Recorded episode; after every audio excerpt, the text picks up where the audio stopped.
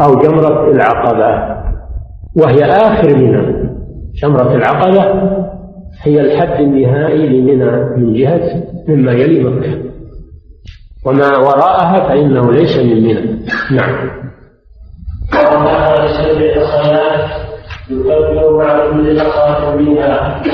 الذي يرمى في هذا اليوم يوم العيد هو جمرة العقبة. فقط. دون الجمرة الصغرى والوسطى لا ترمى في يوم العيد. ودل هذا السياق على أن الحاج أول ما يصل إلى منى فأول شيء يبدأ به الرمي لأن الرمي تحية منى. تحية منى الرمي. فيبدأ به كما بدأ به النبي صلى الله عليه وسلم. في مجرد ما يصل إلى منى على طول يروح يرمي جمرة العقبة. هذا هو السنة. نعم. صفة الرمي أنه يرفع يده مع كل حصاة ويكبر ويرميها رميا ولا يضعها وضعا. إذا وضعها وضع فإنها لا تمشي. لو وضع الحصاة في الحوض من غير رمي فإنها لا تمشي. لأن هذا لا يسمى رميا بل يرميها ويرفع يده مع كل حصاة ويكبر يقول الله أكبر مع كل حصاة. هذه صفة الرمي ويجعل الجمرة أمامه يجعل يستقبل الجمرة في أثناء الرمي. نعم. سبق هذا. الخلف يعني الذي يحدث فوق الأصابع. نعم. نعم. من بعض الوادي. لأنه كان في ذاك الوقت جبل. من جهة الشرق جبل. فرميها من من بطن الوادي لأنه هو المتيسر. أما بعد ما أزيل الجبل فلا مانع أن يرميها من جميع الجهات. بشرط أن يقع الحصى في الحوض. بشرط أن يقع الحصى في الحوض. فلو رماها من أي جهة ووقع الحصى في الحوض أجزاء ذلك. وإن قال أنا برميها من المكان الذي رماها منه النبي صلى الله عليه وسلم هذا أحسن بلا شك إذا تيسر. نعم. ومن صار إلى حيث بعدما فرغ صلى الله عليه وسلم من رمي جمرة العقبة بسبع حصيات ضحى العيد انصرف إلى المنحر. فنحر هديه صلى الله عليه وسلم. فدل على أن السنة أن أن أن ينحر بعد الرمي ثم بعد ذلك يحلق رأسه. بعدما يذبح هديه يحلق رأسه كما فعل النبي صلى الله عليه وسلم. ثم يفيض إلى مكة ضحى يوم العيد. ويطوف طواف الإفاضة هذه الأمور الأربعة يستحب ترتيبها على هذا النمط. أولا الرمي ثانيا ذبح الهدي ثالثا الحلق أو التقصير.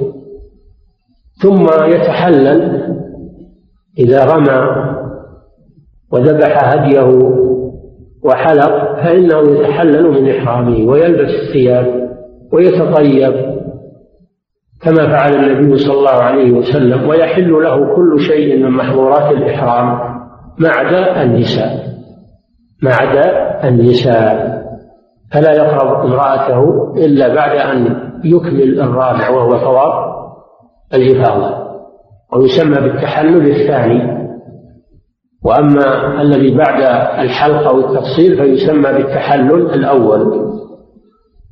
نعم. وترتيب هذه الأربعة على هذا النمط هو السنة. وإن قدم بعضها على بعض جاز.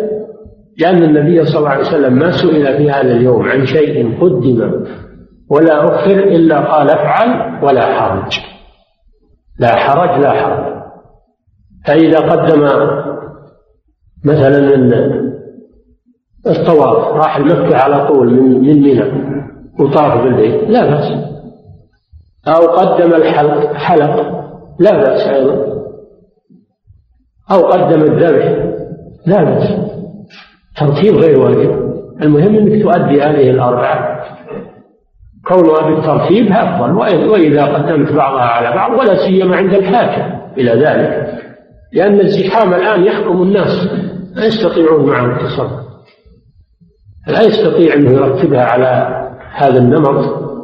وجود الزحام والمشقة فيأخذ بالأيسر عليه. كان الأيسر عليه البداءة بالطواف يذهب إلى مكة على طول. وإن كان الأيسر عليه البداءة بالرمي فهذا هو الأفضل. نعم. رحم رسول الله صلى الله عليه وسلم. فأفاض إلى البيت. وصلى بمكة الظهر ثم أفاض صلى الله عليه وسلم من منى بعد رمي جمرة العقبة وبعد ذبح الهدي وبعد الحلق أفاض إلى مكة فطاف طواف الإفاضة ضحى. أما صلاة الظهر فقد اختلف العلماء والرواة هل صلى الظهر بمكة أو صلاها في منى. لأنه ورد في رواية أنه صلاها في مكة كما في رواية جابر عليه وفي الرواية الثانية أنه صلاها بمنى جمع بعض المحققين بأنه صلى الله عليه وسلم كرر صلاة الظهر صلاها في مكة ثم خرج وصلاها بأصحابه في منى من أجل أن يحظوا بالاقتداء به صلى الله عليه وسلم والائتمام به في الصلاة ولا بأس بأن يصلي مرة ثانية تكون نافلة تكون له نافلة. كما فعل معاذ رضي الله عنه كان يصلي مع الرسول صلى الله عليه وسلم ثم يخرج ويصلي بأصحابه هي له نافلة ولهم فريضة. هذا الذي ذكره ابن القيم رحمه الله أنه صلى الظهر بمكة ثم خرج وصلاها أيضا بأصحابه في منى جمعا بين الروايات. نعم. وعن رضي الله عنه وإذا لم يتيسر له أن يفيض إلى مكة في يوم العيد فإنه يؤخره ولا يفيض متى ما تيسر له؟ في اليوم الحادي عشر الثاني عشر الثالث عشر أو في أي يوم تيسر لأن طواف الإفاضة ليس لنهاية وقته حد إنما إنما التحديد لبدايته. فيبدأ من منتصف الليل ليلة النحر. وأما النهاية فليس له حد ليس لها حد متى ما طاف حتى ولو في آخر ذي الحجة أو بعد ذي الحجة أجزم لا بأس بذلك ويتحلل من إحرامه. إذا رمى وذبح هديه وحلق رأسه يتحلل من إحرامه. لكن يقرأ يبقى عليه محظور النساء فقط.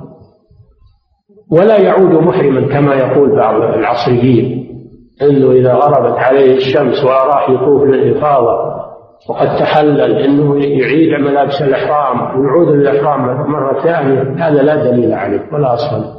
في حديث شاذ مخالف للأحاديث الصحيحة فلا معول على هذا القول. والحلال لا يعود محرما إذا تحلل انتهى لا يعود محرما. نعم. وعن مسلم بن رضي الله عنه أن النبي صلى الله عليه وسلم كان إذا رأى بيده في حج أو عمرة لما عاد صلى الله عليه وسلم إلى منى أقام بها. لما فرغ من المناسك عاد إلى منى وأقام بها ليله ونهاره يوم العيد وأيام التشريق بقي في منى ليلا ونهارا لأن بقاءه في منى منسك من مناسك الحج. أما الليل فإنه واجب وأما النهار فإنه مستحب. فبقاؤه في منى في أيام في يوم العيد وأيام التشريق هذا عبادة لله عز وجل. فيجلس فيها ليلا ونهارا. أما الليل فإنه واجب وأما النهار فإنه فإنه مستحب. فبقي في منى صلى الله عليه وسلم يوم العيد وثلاثة أيام بعده يرمي الجمرات الثلاث كل يوم بعد الزوال. يرمي الجمرات الثلاث كل يوم بعد الزوال. ويبيت فيها تلك الليالي ويصلي فيها الصلوات الخمس قصرا بلا جمع يصلي الظهر ركعتين في وقتها والعصر ركعتين في وقتها والمغرب ثلاث ركعات كما هي والعشاء ركعتين في وقتها ويصلي الفجر في وقتها قصرا بلا جمع هذه سنته صلى الله عليه وسلم. والقصر لأنه مسافر. القصر لأنه مسافر عليه الصلاة والسلام. والمسافر يقصر الصلاة. وأما كون عثمان رضي الله عنه أتم الصلاة في منى فهذا اجتهاد منه رضي الله عنه.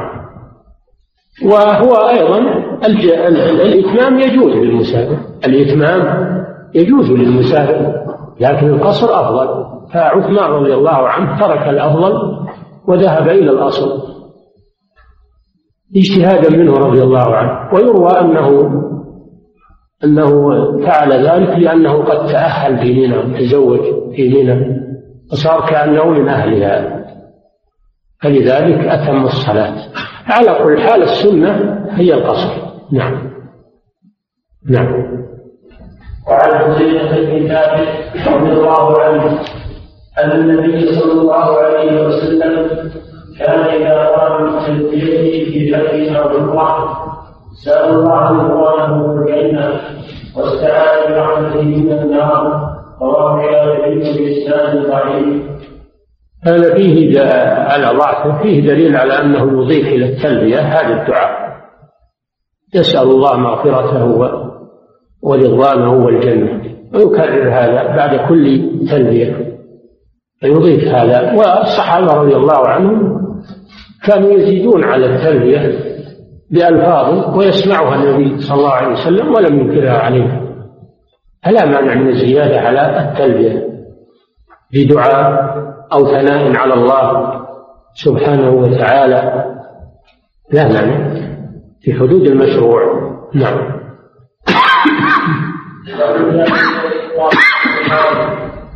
وعن جابر رضي الله عنه قال قال رسول الله صلى الله عليه وسلم لحقها هنا ومنها كلها منهار تنهر به اعينكم ووقفتها هنا وعاقبت كلها موقف ووقفتها هنا وجمع كلها موقف رواه مسلم هذا من تيسيره صلى الله عليه وسلم على أمته وأنه لا يتعين على الحجاج أن يتزاحموا في المكان الذي وقف فيه رسول الله صلى الله عليه وسلم ويشق على انفسهم وعلى رفقتهم بل إنه صلى الله عليه وسلم في عرفة وقف عند الجبل. وقال وعرفة كلها موقف وارفعوا عن بطني عرمة هذا من باب التيسير على الأمة لئلا يزدحموا في المكان الذي وقف فيه ويظنون أنه لا يجزي الوقوف إلا في هذا.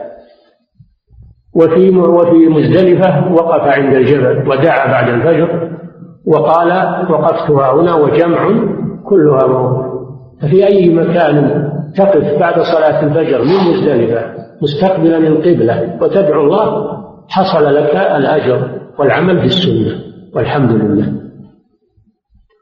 ولما نحر بدنه عند مسجد الخير عند مسجد الخير قال نحرتها هنا ومنى كلها منحر في أي مكان نحرت؟ من الحرم. داخل الأميال فإنه يجزي ويكفي والحمد لله. نعم. فلا يتعين انك تنحر في المكان الذي نحر فيه رسول الله صلى الله عليه وسلم. وهذا من إزالة الحرج على أمته.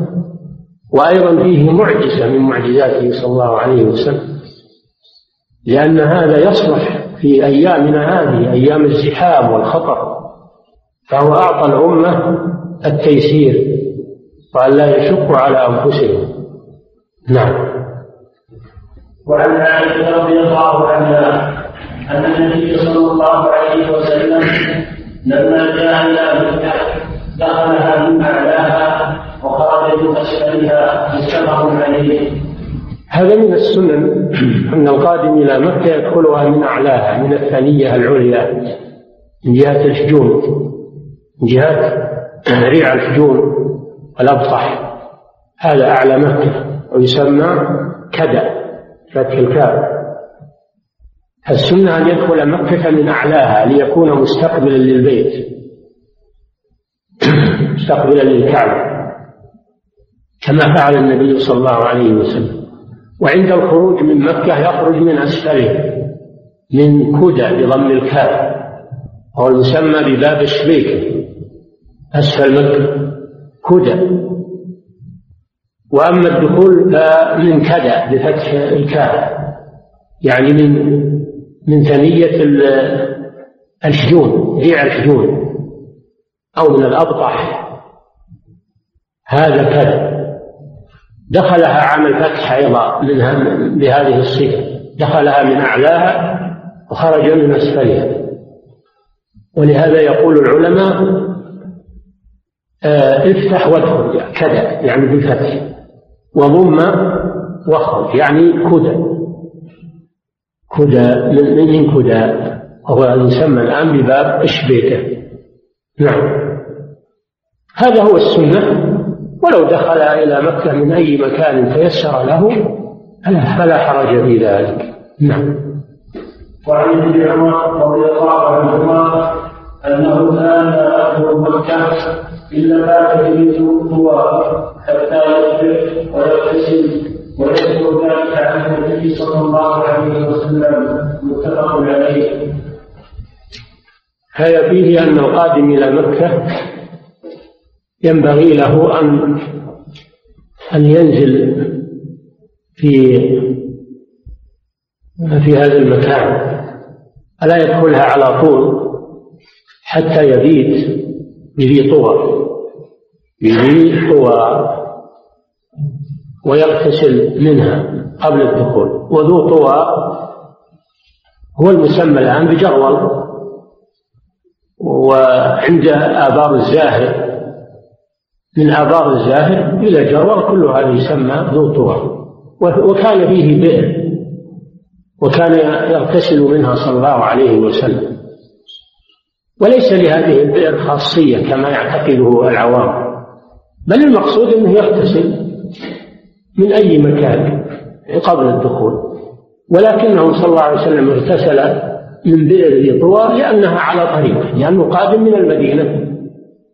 من شمال مكة فكانت على طريقه صلى الله عليه وسلم وكانت عند المدخل فقام بات عندها واغتسل في الصباح اغتسل في الصباح في دخول مكة.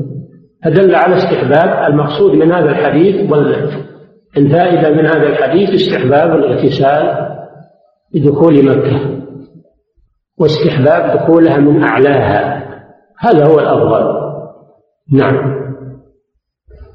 وعن ابن عباس رضي الله عنهما أنه كان يقبل الحجر أنه كان يقبل الحجر الأسود ويسجد عليه رواه الحاكم مرفوعا والبيهقي موقوفا نعم. وعن ابن عباس رضي الله عنهما أنه كان يقبل الحجر الاسود ويسجد عليه رواه الحاكم مرفوعا موقوفا هذا فيه استقبال استحباب فيه استحباب تقبيل الحجر الأسود. ووضع الخد عليه. وضع الخد عليه. تواضعا لله سبحانه وتعالى. اقتداء بالنبي صلى الله عليه وسلم. وهذا حيث أمكن بدون زحام ومشقة. أما إذا لم يمكن استلامه وتقبيله فإنه يشير إليه بيده يستقبله ويشير إليه بيده ولو في آخر المطاف. ولو كان يطوف في السطح إذا حال الحجر فإنه يستقبله ببدنه ثم يشير إليه ثم يمضي في طوافه. وهذا أفضل. إن الإنسان يكون يطوف في مكان لا لا مشاقة فيه أفضل من كونه يطوف في مكان قريب من من البيت ويستلم الحجر ولكن يشاق الناس ويزاحمهم هذا لأنه يأثم بمشاقة الناس ويظلمهم أيضا خصوصا الضعفاء فكونه يطوف من بعيد ولا يضايق الناس ويشير إلى الحجر إذا حاله هذا أفضل له. نعم. يضع خده على على الحجر. تواضعا لله عز وجل. ولأن هذا الحجر من شعائر الله. الحجر هذا من شعائر الله. نعم. وعن رضي الله عنه قال أمره النبي صلى الله عليه وسلم أن يرموا ثلاثة عظام ويذبحوا عما بين رجلين متفق عليه. هذا تقدم في حديث جابر أن القادم إذا قدم إلى مكة وأراد أن يطوف سواء طواف القدوم أو طواف العمرة فإنه يرمل ثلاثة الأشواط الأول ويمشي في الأربعة الباقية. والرمل تقدم لنا أنه الإسراع في الإسراع في المشي مع تقارب الخطى. هذا هو الرمل.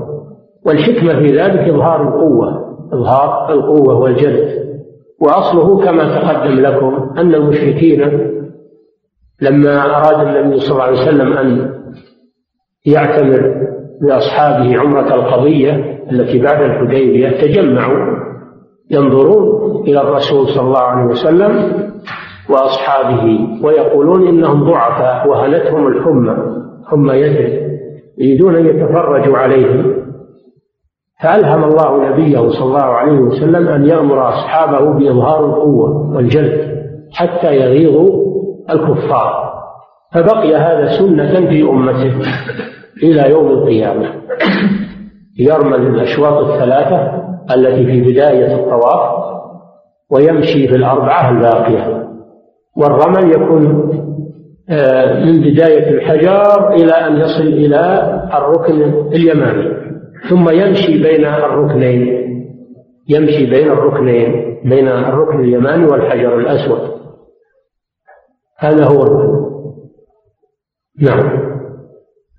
عن ابن عمر رضي الله عنهما أنه كان إذا رأى بالبيت الطواف الأول قبل ثلاث والى اربعه وفي رواية قال رسول الله صلى الله عليه وسلم إذا رأى في الحج أو العمره أول ما يخرج فإنه يسعى ثلاث اخطاء من البيت ويمشي اربعه متفق عليه. يسعى يعني يرمل ويسعى هذا السعي. الإسراع في المشي وهو في الطواف الأول الذي يؤديه عند قدوم سواء كان طواف القدوم أو طواف العمرة. طواف القدوم للمفرد والقارن وطواف العمرة للمتمتع. هذا يرمل فيه بالأشواط الثلاثة الأولى. نعم. وعن رضي الله عنه قال لما رسول الله صلى الله عليه وسلم يستلم من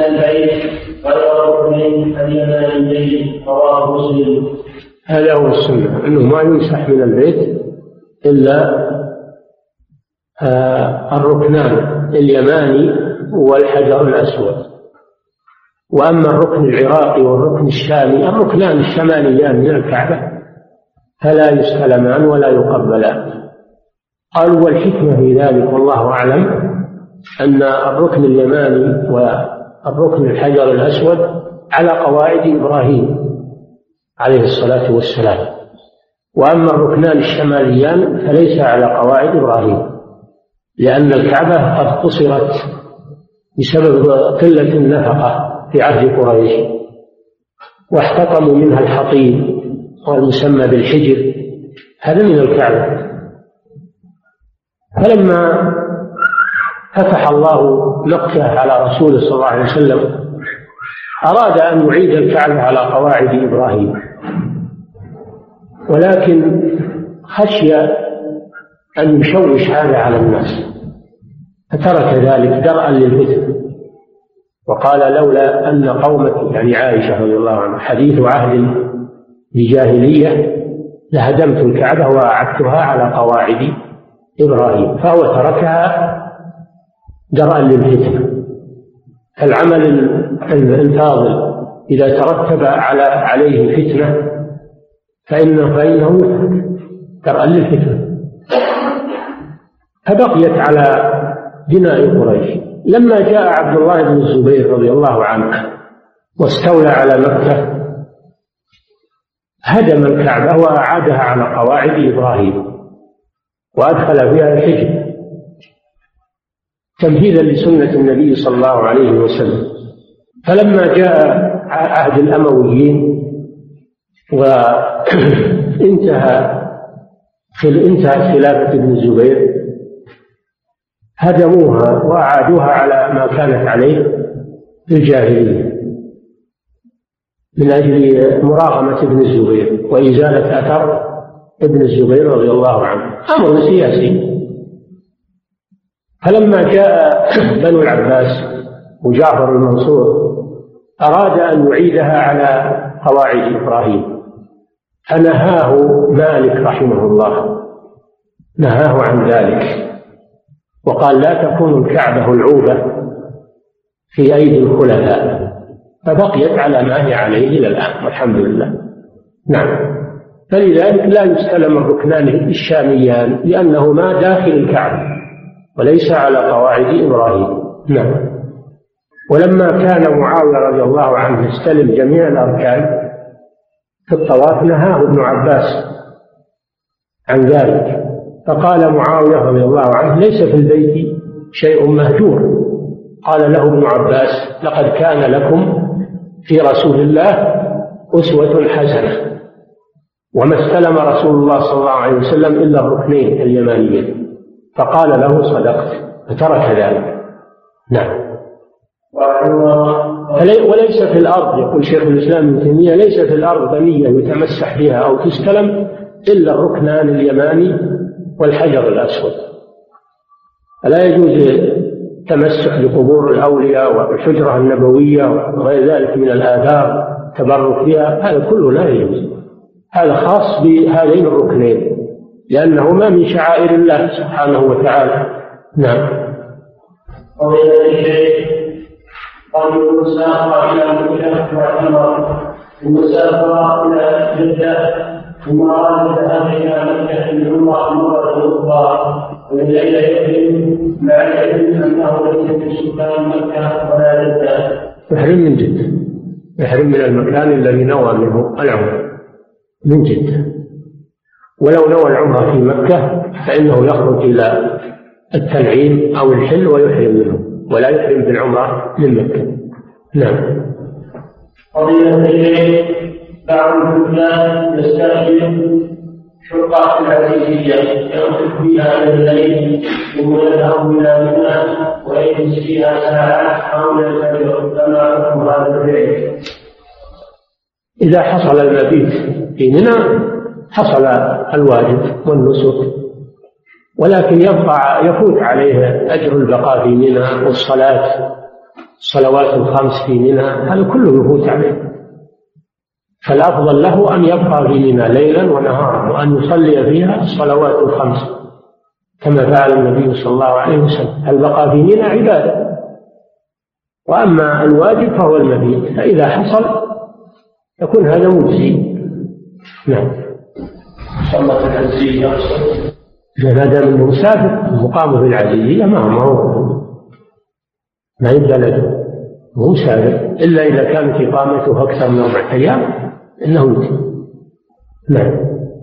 قضية الشيخ ما الحكم لو قام بأكثر من سبع الحصيات تأكيدا لوقوع عائشة إذا حصل عنده شك وأراد أن يزيل الشك هذا طيب. وأيضا الإنسان إذا شك في العبادة في أثناء العبادة فإنه يزيل الشك باليقين يبني على اليقين. فإذا شك هل رمى ست حصيات أو سبع حصيات يجعلها ستة ويأتي بالسابع يزيل الشك باليقين. نعم. أما إذا رمى وانتهى وذهب بعد ذلك حصل عنده شك هذا ما يؤثر. الشك بعد العبادة لا يؤثر. نعم. فضيلة الشيخ من وقف بعرفة نائما هل يمسكه ذلك وهل يقاس عليه السكران أو يوجد عليه؟ السكران إن شاء الله ما هو جاي عرفة لكن الصغير الطفل الطفل اللي يرضع نعم يجزي منه قلنا أن المراد بالوقوف في عرفة هو الوجود فيها يوم الوقوف سواء كان نائما أو كان جالسا أو كان واقفا أو ماشيا. حتى قالوا لو مر وهو محرم بالحج مر في عرفة وما يدري أنها عرفة. مر فيها بعد الظهر أو إلى طلوع الفجر. لو مر فيها مجرد مرور وما درى أنها عرفة أجزأه يعني. نعم. قضية عند الجمع هل يستغفر ثلاثا بين الصلاتين أم لا؟ يجوز له ذلك؟ يستغفر الله ثلاثا بعد السلام. يستغفر الله ثلاثا ويقول اللهم أنت السلام ومنك السلام تبارك يا ذا الجلال والإكرام والذكر. لا لا يضر ولا يؤثر إنما الذي هو خلاف السنة صلاة النافلة. نعم. ما يصلي بينهما نافلة. نعم. أما الذكر هذا شيء نعم. قضية الشيخ. هل يمسك هل يمسك الرمي يوم العيد بعد الشمس؟ لا الرمي إيش؟ هل يجزي إيش؟ هل يجزي الرمي يوم العيد بعد الشمس؟ على حسب الفتوى التي صدرت من آه، العلماء في هذا الزمان يجوز الرمي في الليل بعد المساء يجوز الرمي بعد المساء لكن ما يجوز الرمي بعد المغرب في اليوم الثالث عشر لأن الرمي ينتهي بالغروب اليوم الثالث عشر لا يرمي بعد الغروب.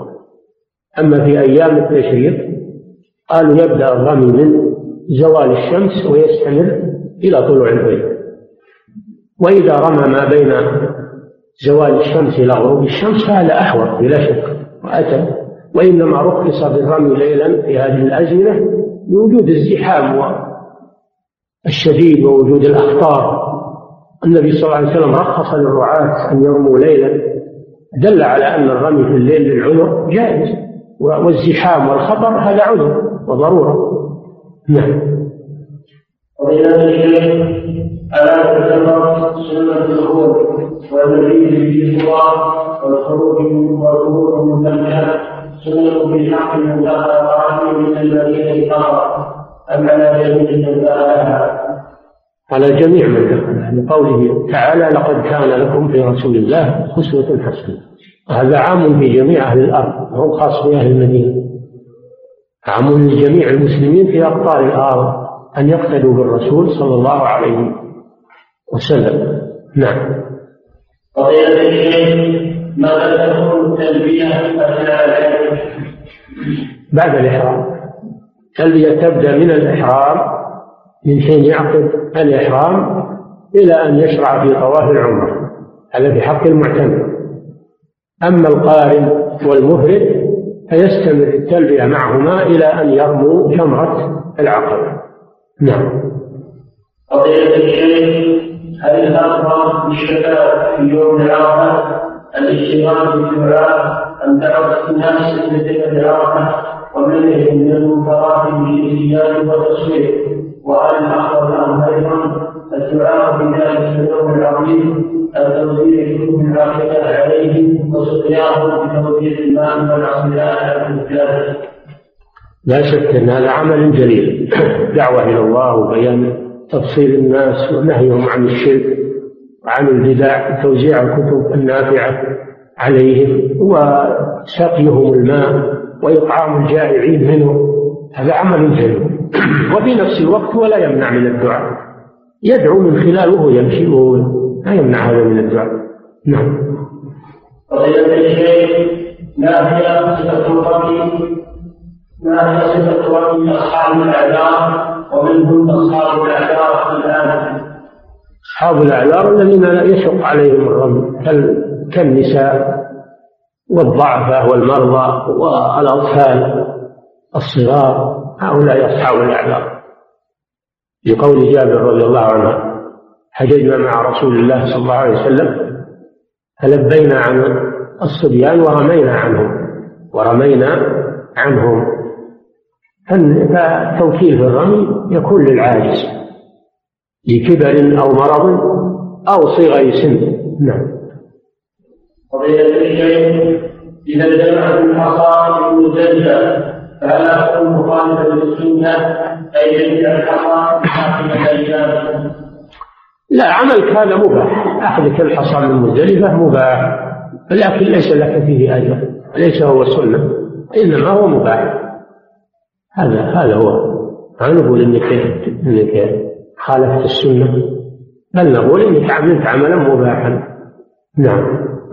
فضيلة الشيخ هل المرأة الثمر والضعفاء مطلقا وما هو الممسك من الذي سيعلمنا المرأة تختلف المرأة النشيطة قوية ليست من الضعف. المرأة الكبيرة والمريضة والحامل هذه من الضعف. أو التي معها طفل تخشى عليه لو ذهبت. هذه أيضا معلومة حكمها حكم الرضيع هذا. كذلك الذي يمرض المريض حكم حكم المريض. ولو كان هو قويا في نفسه يأخذ حكم الضعفاء لأنه لأنه يمشي مع هذا المريض ويخدمه. نعم. قضية الشيخ ما حكمه تعمد تأخير الركوب إلى الليل مع ذلك على الركوب نهارا وسبب فعله هذا أنه كيف يقصد مدة الركوب هذا وقوف مجزي بعد المغرب إلى الفجر وقوف مجزي ولكن كونه يقف في النهار إلى أن تغرب الشمس عملا بالسنة هذا أكمل. هذا أكمل وأفضل. نعم. فضيلة الشيخ إذا كانت الحافلة فيها رجل راتبا منهم خمس النساء فهل يكون جميع ركاب الحافلة الخروج معهم في نصف الليل وهل يجوز إصابهم بالمرأة والقضاء قبل؟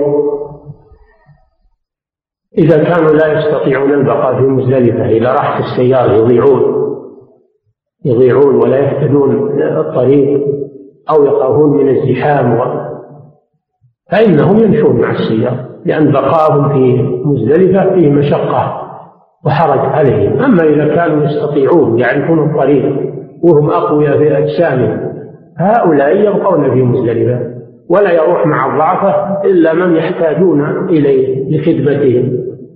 نعم. قضية الشيخ هل المشعر الحرام هو الجبل غرب المسجد؟ المشعر الحرام هو الذي فوقه المسجد. الذي فوقه مسجد مزدلفة هذا هو المشعر الحرام. نعم. الجبل الصغير. نعم. قضية الشيخ هل محل نمرة الذي نزل فيه النبي صلى الله عليه وسلم يكون النزول في المسجد سنة لأنه مكان الكرام لا. المسجد ما هو على المكان الذي نزل فيه الرسول. لم يحدد المكان الذي نزل فيه صلى الله عليه وسلم. وإنما الرواية نزل في بطن الوادي ولم يحدد. وهذا المسجد أحدث بعد الخلفاء الراشدين في أيام بني العباس. وتسميته مسجد إبراهيم ليس إبراهيم الخليل عليه الصلاة والسلام كما يتوهم بعض الناس وإنما هو إبراهيم العباسي الذي بناه اسمه إبراهيم. فسموا هذا المسجد باسمه. لا أقل ولا أكثر. نعم ولا ولا فضيلة لهذا المسجد أو اعتقاد فيه بركة أو ولكن الناس يجتمعون فيه لأجل الصلاة مع الإمام فقط لأجل الصلاة مع الإمام وسماع الخطبة ما هو لأجل أن هذا المسجد فيه فضيلة أو خاصية لا إن كان يعتقد هذا فهو نعم فضيلة الشيخ من أراد سيارة خارج عرفة فلما الهروب أخذ يحمل أمثلة وزرعها في سيارته ثم يعود مرة أخرى نعم. إذا عاد إلى عرفة وبقي فيها إلى أن غربت الشمس ولو بدقائق حصل له العمل بالسنة. يباح له يحمل عفشه ويتولم ويطلع سيارته لكن ما ينصرف من عرفة إلا بعد غروب الشمس. نعم. إذا أحرمت المرأة بحج التطوع بلا من زوجها فهل إحرامها؟ لا لا ما هي. إذا أحرمت ليس له لأن من أحرم وجب عليه إكمال المناسك. فمن فرض فيهن الحج سمى سمى الإحرام فرضا. فليس له أن يحلله لكن له يمنعها قبل تحرم. أما بعد ما أحرمت إنه لا يحلله ولا يجوز له ذلك. نعم.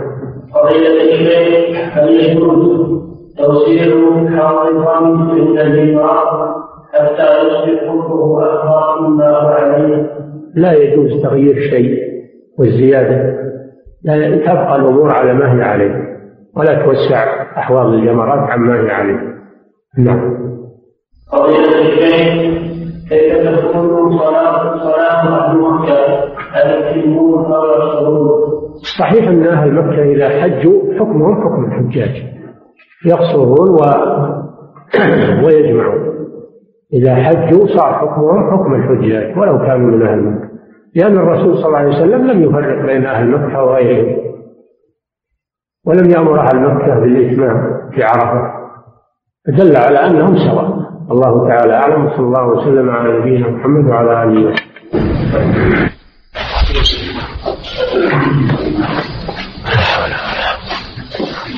بسم الله الرحمن الرحيم الحمد لله رب العالمين صلى الله وسلم على نبينا محمد وعلى اله وصحبه اجمعين اما بعد قال المصنف رحمه الله تعالى وعن عمر رضي الله عنه انه قتل الحجر وقال اني اعلم انك حجر لا تضر ولا تنفع فلولا اني رايت رسول الله صلى الله عليه وسلم يقتل ما قتلته متفق عليه بسم الله الرحمن الرحيم الحمد لله والصلاة والسلام على رسول الله وعلى آله وصحبه أجمعين في هذا الحديث أن أمير المؤمنين عمر بن الخطاب رضي الله تعالى عنه قبل الحجر الحجر الأسود يعني في أثناء الطواف فدل على أن تقبيله في كل شوط من أشواط الطواف سنة.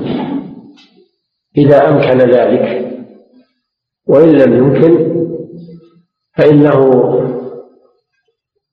يشير إليه إلى حاذاه يشير إليه إذا حاذاه ويكبر ويكفي ذلك عن استلامه وتقبيله.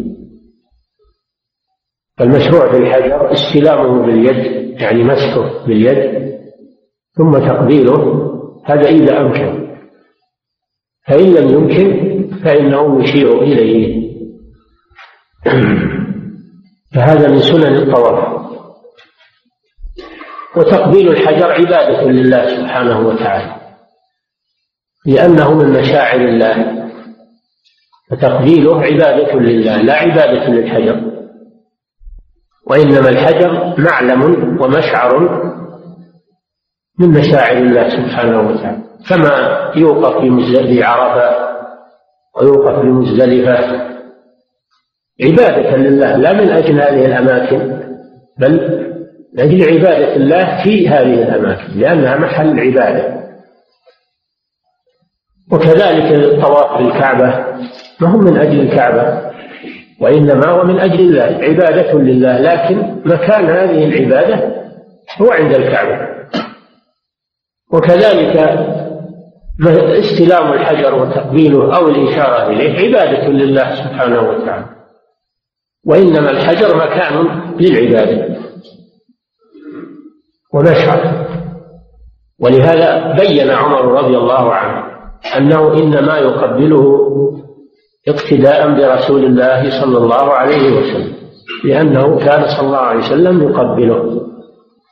والدين بالاقتداء والاتباع والعبادات توقيفية لا يفعل شيء منها إلا بدليل لا يدخلها القياس والاستحسان و...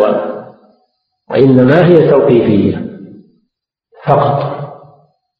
أراد عمر رضي الله عنه أن ينفي بذلك ما يعلق في أذهان بعض الجهال من التبرك بالحجر أو اعتقاد أن الحجر ينفع ويضر. هو مخلوق من مخلوقات الله سبحانه وتعالى. والنافع والضار هو الله جل وعلا. الحجر ليس يده نفع ولا ضر. وليس الحجر يقبل من أجل طلب النفع أو دفع الضرر لا. طلب ذلك منه وإنما من الله سبحانه وتعالى. فهذا دليل على مسائل. المسألة الأولى مشروعية تقبيل الحجر في الطواف في كل شوط من أشواط الطواف وأن ذلك سنة رسول الله صلى الله عليه وسلم. الثاني أن العبادات توقيفية. لولا أني رأيت رسول الله صلى الله عليه وسلم يقبلك ما قبلتك العبادات توقيفية. ما دل عليه الدليل من كتاب الله وسنة رسوله أخذنا به. وما لم يدل عليه دليل تركناه الثالث نفي أن الحجر ينفع ويضر. وإنما هذا بيد الله سبحانه وتعالى. وكذلك سائر المخلوقات سائر المخلوقات الكعبة والمقام إبراهيم والحجرة النبوية وغير ذلك من غير ذلك من الأمكنة أو الأبنية فإنه لا تأثير لها. ولا تملك النفع ولا الضر وإنما ذلك بيد الله. كما دل الحديث على مسألة رابعة وهي أنه لا يتمسح ولا يقبل إلا الحجر الأسود والركن اليماني. الركن اليماني يستلم فقط ولا يقبل. وأما الحجر فيقبل ويستلم. لأن الركن اليماني له فضيلة واحدة وهي أنه على قواعد إبراهيم. وأما الحجر الأسود فله مزيتان. المزية الأولى أنه على قواعد إبراهيم. والثاني أن أن فيه الحجر الأسود الذي هو مشعر من مشاعر الله عز وجل. فلذلك صار يستلم ويقبل لهاتين الفضيلتين. وما عداهما من أركان الكعبة فإنه لا يستلم ولا يقبل. لأن الرسول صلى الله عليه وسلم لم يفعل شيئا من ذلك مع بقية الأركان. وإذا كان هذا لا يشرع في أركان الكعبة غير الركنين اليمانيين فغير أركان الكعبة من باب أولى من المباني والآثار لا يتبرك بها ولا يتمسح بها ولا تقبل لأن هذا شرع ما لم يأذن به الله سبحانه وتعالى. نعم. وعن ابي الكحيل قال رايت رسول الله صلى الله عليه وسلم يطوف بالبيت ويستلم الركن بمحجن معه ويقبل المحجن رواه مسلم.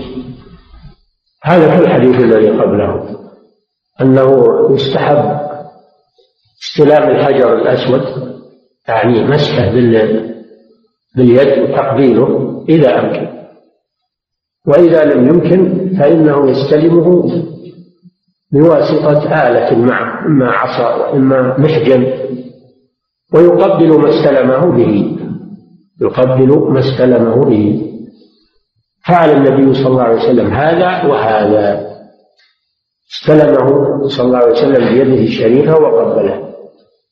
هذا مرة. ومرة ثانية أشار إليه بالمحجن لأنه طاف راكبا عليه الصلاة والسلام راكبا على راحلة. فأشار إلى يعني استلم الحجر بواسطة المحجن وهو نوع من العصي. وقبل المحجن فدل على مشروعية هذا أو هذا. فإذا لم يتمكن لا من استلامه مباشرة وتقبيله ولا من استلامه بواسطة فإنه يشير إليه. هذه الحالة الثالثة. يشير إليه بيده بيده اليمنى ولا يرفع يديه كما يفعل بعض الجهال يرفع يديه عند محاذاة الحجر مثل ما يرفعهما عند تكبيرة الإحرام. ليس هذا من السنة وإنما يرفع يده اليمنى فقط. ويشير بها إليه فقط. ويقول الله أكبر. نعم. وعن يعلى بن قال قال رسول الله صلى الله عليه وسلم مطبعا بقول المحفر رواه خمسة من النسائي وصححه الترمذي. طاف النبي صلى الله عليه وسلم مطبعا الاطباع هو أن يجعل وسط الرداء تحت كتفه الأيمن ويجعل طرفيه على عاتقه الأيسر فيكون كتفه الأيمن مكشوفا ويكون كتفه الأيسر مستورا بالرداء. هذا هو الانطباع وهو إخراج الضبع والضبع هو الكتف. الضبع هو العضد هو العضد. وللإنسان ضبعان الضبع الأيمن والضبع الأيسر. ففي الطواف يكشف الأيمن ويجعل الأيسر مستورا. هذا هو الاتباع ويكون ذلك في أول طواف طواف القدوم أو طواف العمرة. يكون في أول طواف طواف القدوم أو طواف العمرة. ويكون في جميع أشواط الطواف مطبعا هذا هو السنة ولو لم ينطبع وطاف مستور الكتفين جاز ذلك صح طوافه لكن يكون تاركا لسنة من سنن الطواف. وأما في طواف الإفاضة فإنه يطوف بثيابه كما كما سبق لأنه تحلل التحلل الأول ولبس ثيابه. وإن قدر أنه يطوف بإحرامه فإنه لا يطبع لأن هذا خاص بطواف القدوم أو طواف العمرة. الطواف الأول أول ما يقدم إلى مكة. وقوله في رداء أخضر دليل على أنه لا بأس بأي لون من الألوان. أن الإحرام لا يشترط فيه لون معين وإنما يلبس ما جرت عادة الرجال بلبسه أخضر أو أبيض أو أسود إلا الأحمر الخالص. الأحمر الخالص لا يجوز للرجال لبسه وأما بقية الألوان فيجوز للرجل لبسه إذا كان من عادة الرجال لا من عادة النساء. أما إن كان من عادة النساء فقط فإن الرجل لا يلبسه لأن النبي صلى الله عليه وسلم لعن المتشبهين من الرجال بالنساء. فجميع الألوان جائزة في ملابس الإحرام للرجل إلا ما كان فيه تشبها في النساء إلا ما كان فيه تشبه بالنساء. أو كان أحمر خالص. فإنه لا يجوز للرجل لبس الأحمر الخالص لا في الإحرام ولا في غيره. لنهي النبي صلى الله عليه وسلم عن ذلك. إلا أن الأفضل كما سبق أن الأفضل من الألوان البياض. هذا هو الأفضل للرجل. الأفضل لبس البياض في الإحرام وفي غيره للرجال. لقوله صلى الله عليه وسلم البسوا من ثيابكم البياض كفنوا فيه موتاكم. هذا هو الأفضل. وما عداه من الألوان فإنه جائز إلا ما كان فيه تشبه بالنساء أو كان أحمر. خالص. نعم. وعن رضي الله عنه قال كان يهد من فلا عليه متفق عليه. كان الصحابة رضي الله عنهم مع رسول الله صلى الله عليه وسلم. منهم من يلبي بعد الإحرام ومنهم من يكبر. ويسمعهم النبي صلى الله عليه وسلم ولا ينكر. فدل على جواز الأمرين. دل على جواز الأمرين. التلبية أو التكبير. نعم. وعن ابن عباس رضي الله عنهما قال. بعثني بعثني النبي صلى الله عليه وسلم في السفر أو قال في من جنب بديه متفق عليه. استأذن رسول الله صلى الله عليه وسلم ليلة مزدلفة أن تدفع قبله وكانت سبقة تعني نقيبة فأذن لها متفق عليه. نعم.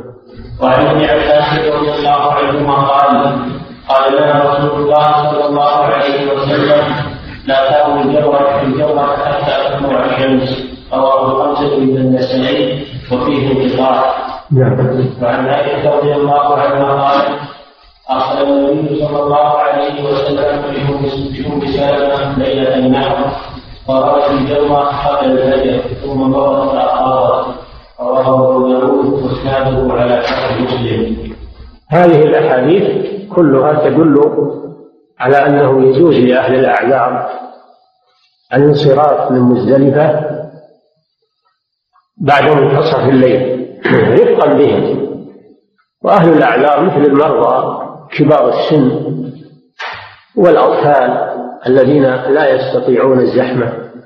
فرخص لهم النبي صلى الله عليه وسلم أن يدفعوا من مزدلفة إلى منى بعد منتصف الليل. هذا من باب الرخصة. وأما الأقوياء فالأفضل في حقهم أن يبقوا في مزدلفة إلى أن يصلوا الفجر ويسفروا جدا ثم ينصرفون إلى مزدلفة كما فعل النبي صلى الله عليه وسلم. واختلف العلماء هل هذه الرخصة للانصراف بعد نصف الليل خاصة بالضعفة أو يجوز لجميع الحجاج أن ينصرفوا بعد منتصف الليل؟ على أقوال. القول الأول أنه يجوز لجميع الحجاج أن ينصرفوا بعد منتصف الليل.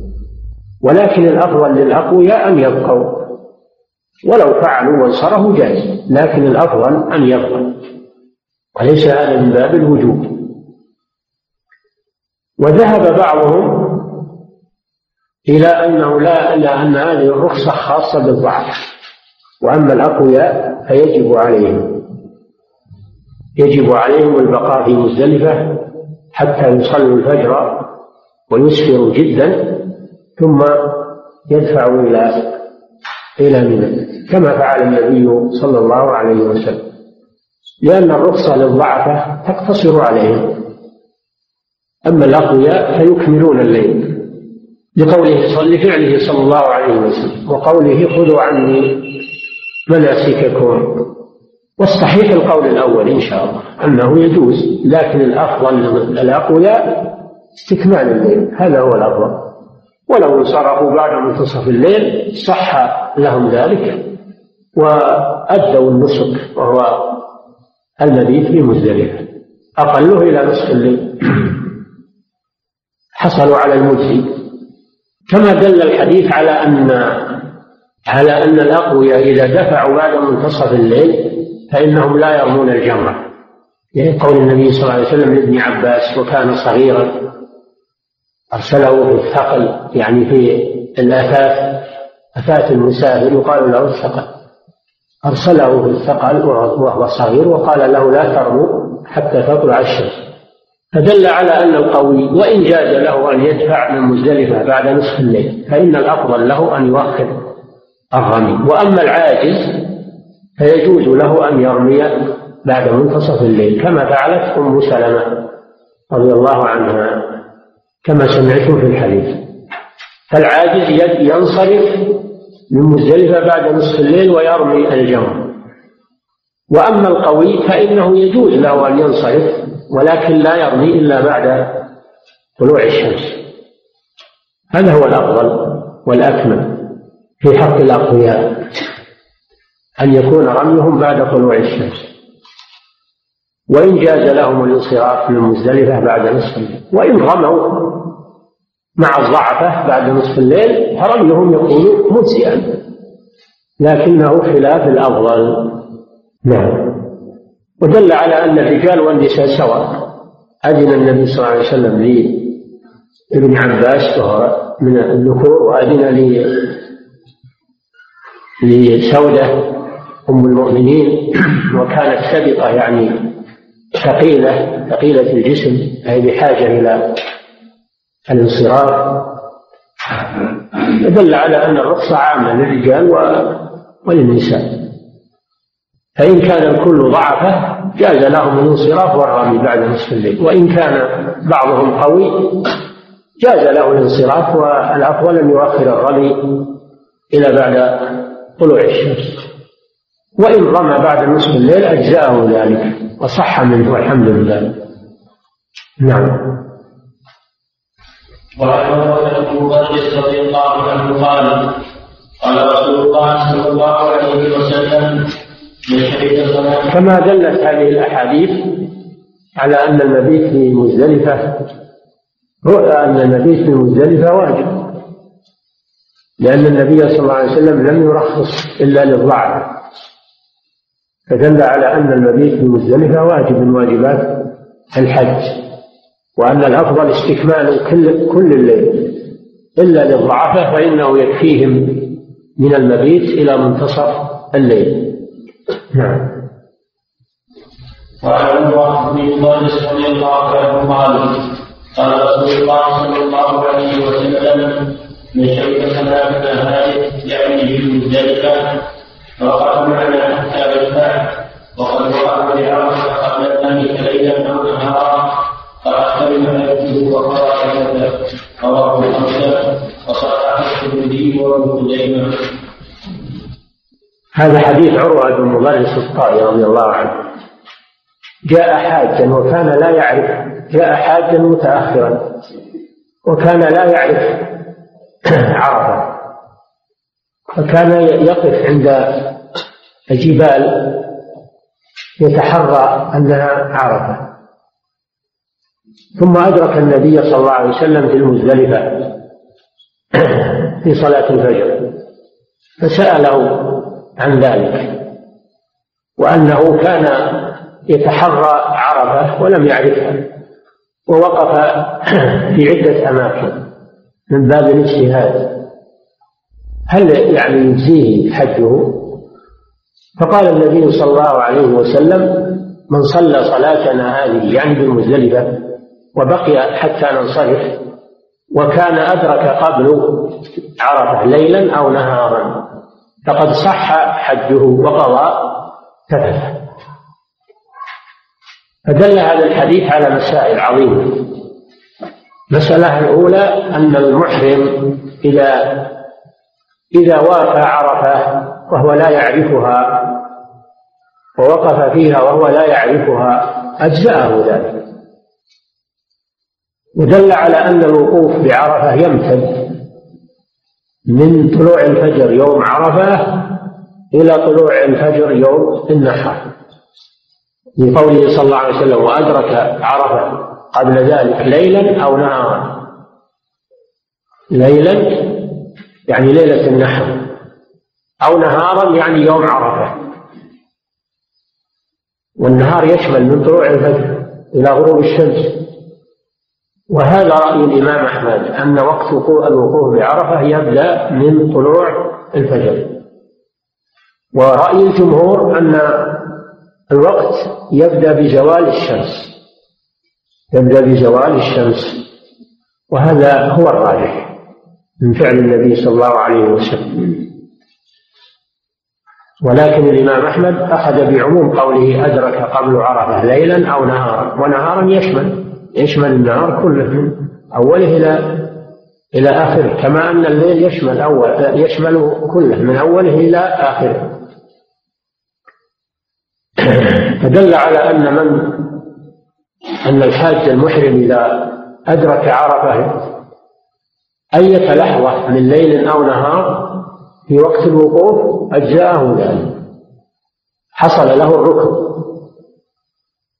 إلا من وقف في النهار فإنه يستمر إلى غروب الشمس كما فعل النبي صلى الله عليه وسلم. أما من وقف في الليل فإنه يجزيه أدنى وقوف ولو قليلا ثم ينصرف. كما دل الحديث على أنه إذا طلع الفجر ليلة النحر فقد فات الحج. فمن جاء إلى عرفة بعد طلوع الفجر فإنه فاته الحج في هذا العام لقوله صلى الله عليه وسلم الحج عرفة. لكن يتحلل بعمرة. يتحلل بعمرة. حلل من إحرامه هذا بعمرة. وأما الحج فقد فاته هذه السنة. وهذا ما يسمى عند الفقهاء بالفوات. كما دل الحديث على أن على أن من لم يدرك مزدلفة حتى طلع الفجر أنه يسقط عنه المبيت لأنه معذور. من لم يدرك المبيت في مزدلفة حتى طلع الفجر فإنه يسقط عنه المبيت لأنه معذور. ويدخل في هذا الآن الذين تمسكهم السلوات يسيرون في الطريق إلى مزدلفة. ولكن تعلمون يعني السلوات والمرور وأنه قد يتأخر ولا يصل إلى إلى مزدلفة إلا بعد طلوع إلا بعد طلوع الفجر أو بعد طلوع الشمس أو ما يدركها إلا الضحى هذا فاته الوقوف بمزدلفة لكن يسقط عنه للعذر. خلاف الوقوف بعرفة فإنه لا يسقط بالعذر لأنه هو الركن الأعظم. أما الوقوف بمزدلفة إذا فات بعذر فإنه يسقط عن الحج وهذا من تيسير الله سبحانه وتعالى. فهذا الحديث حديث عظيم. يدل على التيسير في أمر الحج. نعم وأمر الوقوف وأن وقت الوقوف واسع. وأنه من أدرك عرفة في وقت الوقوف صح ولو لم يعرف أنها عرفة. لو لم يعرف أنها عرفة. لأنه وافاها وهو محرم في وقت الوقوف فصح منه ذلك. نعم. وعن عمر رضي الله عنه قال وقوله صلى الله عليه وسلم فقد قضى حجة يعني أتم مناسكه. قد قضى حجه فقد فقد تم حجه يعني تمت مناسكه. وقضى تفته التفت قيل هو الوسخ الذي يعلق بالمحرم. ثم يقضوا تفته وليوفوا نذوره. وقيل المراد بالتفت المناسك أيضا. نعم. وعن عمر رضي الله عنه قال إن المشركين كانوا لا يصلون حتى تطلع الشمس ويقولون أشرك كبير وإن النبي صلى الله عليه وسلم خالفهم فأخار قبل أن تطلع الشمس رواه البخاري. هذا فيه بيان وقت الإفاضة من مزدلفة وأنه قبيل طلوع الشمس. إذا أسفر جدا انصرف من مزدلفة ولا يبقى فيها إلى طلوع الشمس. لأجل يخالف المشركين لأن المشركين كانوا يقفون بالمزدلفة إلى أن تطلع الشمس. فإذا رأوها على رؤوس الجبال انصرفوا. فخالفهم رسول الله صلى الله عليه وسلم واندفع من مزدلفة قبيل طلوع الشمس. ويقولون أشرق سبيل يعني الجبل. سبيل هو الجبل الكبير الذي فوق المزدلفة. إذا طلعت الشمس ظهرت على رأسه. كالعمامة هذا هو سبيل فخالفهم رسول الله صلى الله عليه وسلم. وصرف من مزدلفة قبل طلوع الشمس. فدل على أن مخالفة المشركين والكفار وأهل الكتاب أمر واجب على هذه الأمة. أمرنا بمخالفة المشركين وبمخالفة الكفار وعدم التشبه وعدم التشبه بهم في العبادات وفي غيرها مما هو من دينهم أو هو من عاداتهم وتقاليدهم. نحن مأمورون بمخالفة المشركين في العبادات وفي غيرها. مخالفة المشركين أمر مقصود للشارع وهو واجب على المسلم.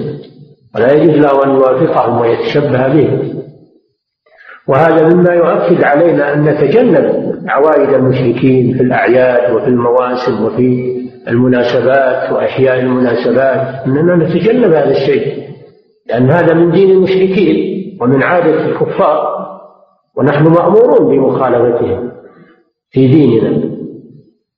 وهو أمر مقصود للشارع من أجل الابتعاد عنهم وعن موالاتهم. فإن التشبه بهم في الظاهر يدل على محبتهم في الباطن. وإلا لم يتشبه بهم. لولا أنه يحبهم ما تشبه بهم. لو كان يبغضهم ما تشبه بهم. فمخالفتهم علامة على بغضهم. وأما التشبه بهم فهو علامة على حبهم وموالاتهم. والعياذ بالله. وهذه مسألة عظيمة مهمة. في الوقوف بمزدلفة وبغيره وفي جميع أنواع العبادات.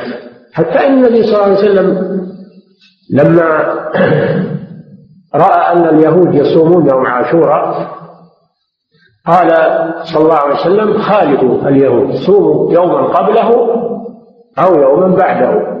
مخالفة لليهود. دل على أن أنهم يخالفون في أمور العبادات وفي أمور العادات والتقاليد الخاصة بهم. وما هو من شعائرهم. نعم. وعن عباس وأسامة بن زيد رضي الله عنهما قال لم يزل النبي صلى الله عليه وسلم يلبي حتى رمى جمرة العقبة. رواه البخاري. هذا فيه دليل على أن المحرم يستمر في التلبية. من حين يحرم للحج إلى أن يرمي جمرة العقبة. إذا شرع في رمي جمرة العقبة فإنه ينتهي وقت التلبية لأنه شرع في التحلل. التحلل أوله رمي جمرة العقبة فإذا شرع في التحلل انتهى وقت التلبية هذا في حق الحاج. وأما في حق المعتمر فإنه يلبي من حين يحرم إلى أن يشرع في طواف العمرة. إلى أن يشرع في طواف العمرة. لأنه إذا شرع في طواف العمرة شرع في التحلل. فيترك التلبية. نعم. وعن عبد الله بن مسعود رضي الله تعالى عنه أنه جعل البيت عن يساره ومنى عن يمينه. واكرم الجمره بسبع حصيات وقال هذا مقام الذي انزلت عليه سورة البقرة. متفق عليه. نعم هذا ابن عباس رضي الله عنه أو ابن عمر. آه، بن مسعود. هذا ابن مسعود رضي الله عنه رمى جمرة العقبة جعل مكة عن يساره وجعل منى عن يمينه واستقبل الجمرة. الكبرى جمرة العقبة. فدل على أنها ترمى من الوادي. جمرة العقبة ترمى من جهة الوادي. أما من جهة الشرق فإن عليها جبل جبلا كان عليها جبل ولذلك سميت جمرة العقبة لأنها في في أصل جبل يصعد معه طريق يسمى طريق العقبة. ثم أزيل الجبل الآن ولكن بقي المرمى نصف دائري إشارة إلى مكان الجبل. ولم يكن المرمى مستديرا كغيره من الجمرات وإنما هو نصف دائري إشارة إلى مكان الجبل. فكانت لا ترمى من أعلى لا ترمى من الجبل وإنما ترمى من قبل الوادي فقط. ولما زال الجبل جاز أن ترمى من جميع الجهات بشرط أن يقع الحصى في الحوض. إذا وقع الحصى في الحوض أجزأ من أي جهة والحمد لله. وإنما كان الرمي في ذاك الوقت من جهة واحدة لوجود الجبل وصعوبة رميها من من غير جهة الوادي. وقال هذا وقال هذا مقام الذي أنزلت عليه سورة البقرة يعني رسول الله. صلى الله عليه وسلم فدل على أن رميها على هذه الصفة هو سنة الرسول صلى الله عليه وسلم. وخص سورة البقرة لأنها ذكرت فيها غالب مناسك الحج. في سورة البقرة ذكرت غالب مناسك الحج. أو لأنها تشتمل على كثير من الأحكام الشرعية. ففيه دليل على فضل سورة البقرة. فيه دليل على فضل سورة البقرة. وأنها من أفضل ما أنزل على محمد صلى الله عليه وسلم. وكان النبي صلى الله عليه وسلم يقول إن الشيطان يفر من البيت الذي تقرأ فيه سورة البقرة. وقال لا تطيقها البطلة يعني الشياطين. لا تطيق سماعها فيفرون وينفرون منها. وذلك دليل على عظم فضلها. فلذلك خصها ابن مسعود بقوله هذا مقام الذي أنزلت عليه سورة البقرة.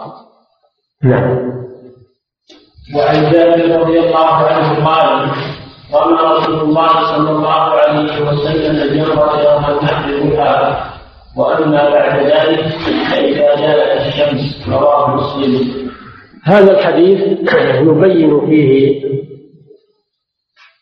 الراوي وقت رمي الجمرات. وهو أن جمرة العقبة في يوم العيد ترمى بعد طلوع الشمس. هذا هو الأفضل وإن رماها بعد منتصف الليل جاز ذلك. كما سبق. ويستمر الرمي إلى غروب الشمس. فهي ترمى في جميع يوم العيد في جميع يوم العيد. بداية من منتصف الليل إلى غروب الشمس وهذا وقت واسع وهي جمرة واحدة لا تكلف الناس شيئا. وإن احتاج إلى رميها في الليل ليلة الحادي عشر جاز له ذلك. خصوصا في أيام الزحمات وأيام الخطر. قد رخص في الرمي ليلا للسقاة والرعاة وأصحاب الأعذار. والضرورة عذر من الأعذار. ولكن الأفضل أن يقتصر على النهار لأنه واسع. يبدأ من منتصف الليل إلى غروب الشمس وقت واسع وهي جمرة واحدة. لا مشقة في رميها. هذا في جمرة العقبة. أما الجمرات الثلاث في يوم الحادي عشر وما بعده فإنها ترمى بعد الزوال ولا يجوز رميها. في الضحى ترمى بعد الزوال الرمي يبدأ بزوال الشمس أيام التشريق. وقد كان صلى الله عليه وسلم ينتظر حتى تزول الشمس ثم يرمي الجمرات في أيام التشريق. والصحابة يقولون كنا نتحين زوال الشمس. دل على أن أنه لا يجوز رميها. الضحى وهذا قول جماهير أهل العلم وهو الذي تدل عليه السنة النبوي وإن كان أناس يحاولون الآن ويحاولون بمنتهى جهدهم أن يتدخلوا في هذه الشعيرة ويجيزوا للناس الرمي في الضحى. هذا غلط. خالف لسنة الرسول صلى الله عليه وسلم. فإنه ما رمى الجمرات الثلاث. ما رماها إلا بعد أن تزول الشمس. وقال خذوا عني مناسككم. ولو كان في الأمر رخصة لبينه صلى الله عليه وسلم لأمته. كما بين لهم الدفع من مزدلفة بعد منتصف الليل وبين لهم في الأحاديث الآتية جواز التقديم والتأخير في المناسك يوم العيد. فما من شيء يجوز إلا وبين صلى الله عليه وسلم. ولم يبين رمي الجمرات قبل الزواج فدل على أنه لا يجوز. فهذه المحاولات محاولات خاطئة بلا شك. وإن قال بها بعض العلماء العبرة بسنة الرسول صلى الله عليه وسلم لا بأقوال الناس؟ نعم. وعن ابن عمر رضي الله عنهما أنه كان يرمي الفرقة الدنيا بسبع حصيات يكبر على كل حصاد ثم يتقدم ثم يسكن فيقول ما يستقبل. نعم وعن نعم. وعن ابن عمر رضي الله عنهما انه كان يوم مره الدنيا بسبع حصيات يكبر على أهل كل حصاد ثم يتقدم ثم يسكن فيقوم فيستقبل الفتنة ثم يدعو ويرفع يديه ويقول طويلا. ثم يرمي الوسطى ثم يقول لا تشركان فيسلم ويقول مستقبل الفتنة. ثم يدعو فيرفع يديه ويقول طويلا ثم يرمي ثم جمرة جمرة ذات العقبة من بطن الوادي ولا يعرف الإنسان ثم يرسله فيقول هكذا رأيت رسول الله صلى الله عليه وسلم يفعله رواه البخاري هذا الحديث يدل على مسائل في الرمي المسألة الأولى أنه في أيام التشريق ترمى الجمرات الثلاث. الصغرى التي تلي منى ثم الوسطى ثم الكبرى. فيترمى الجمرات الثلاث في أيام التشريق. ثانيا فيه دليل على وجوب الترتيب بين الجمرات لأن يبدأ بالصغرى ثم الوسطى ثم الكبرى. فإن أخل بالترتيب فإنه لا يصح رميه فلو بدأ بالكبرى ثم ثم الوسطى ثم الصغرى لم يجزئه إلا عن الصغرى فقط. فلا بد من إعادة الوسطى والكبرى لأجل الترتيب. الترتيب في رمي الجمرات أمر واجب لأن النبي صلى الله عليه وسلم رماها مرتبا. وقال خذوا عني مناسككم. المسألة الثالثة في الحديث دليل على أن كل جمرة ترمى بسبع حصيات. كل جمرة ترمى بسبع حصيات. والرمي معناه الحذف بقوة لأن يرفع لأن يرفع يده ويحذفها بقوة حتى تقع في الحوض. ولا يكفي وضعها في الحوض. لو وضعها في الحوض ما أجزى لأنه لم يرميها وإنما وضعها وضعا فقط. أو أسقطها في الحوض؟ لم يجزي لا بد من الرمي. سبع حصيات على كل جنب رابعا فيه دليل على استحباب التكبير مع كل حصاد لأن الرمي عبادة لله سبحانه وتعالى فيكبر عليه يكبر عليه لأنه عبادة لله سبحانه وتعالى. وليس هو رمي للشيطان كما